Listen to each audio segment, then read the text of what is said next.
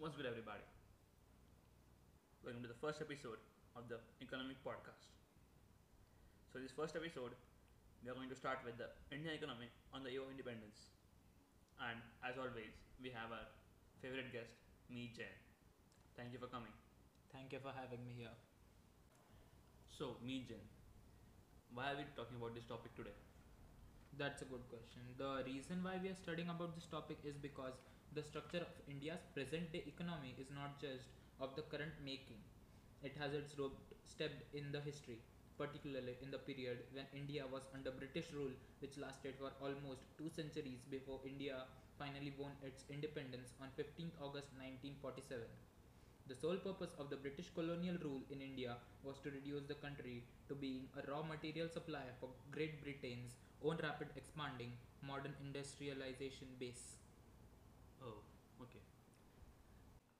So, the economic development under the, the colonial rule of India was very low. India had an independent economy before the advent of British rule.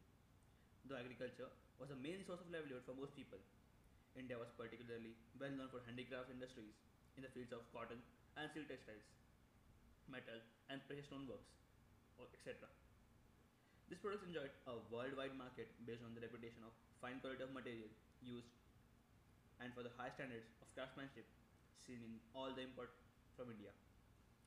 The economic policies pursued by the economic and colonial government in India were concerned more with the protection and promotion of the economic interest of their home country than with the de- development of the Indian economy. This policies brought about a fundamental change in the structure of the Indian economy, transforming the country into a supplier of raw material and consumer of finished industrial products from Britain. Obviously, the colonial government never made any concern about sincere attempt to at- estimate India's national and per capita income. Some, in- some individual attempts which were made to measure such income stated conflicting, conflicting and consistent results. Among notable es- estimators, Dadabhai Naoroji, William Digby, Findlay, Shirras, V.K. R.V., V.K. Rao, and R.C. Desai. So here we come to the end of the first episode of the economic podcast. And in the next episode, we are going to talk about the status of various sectors of economy before the independence.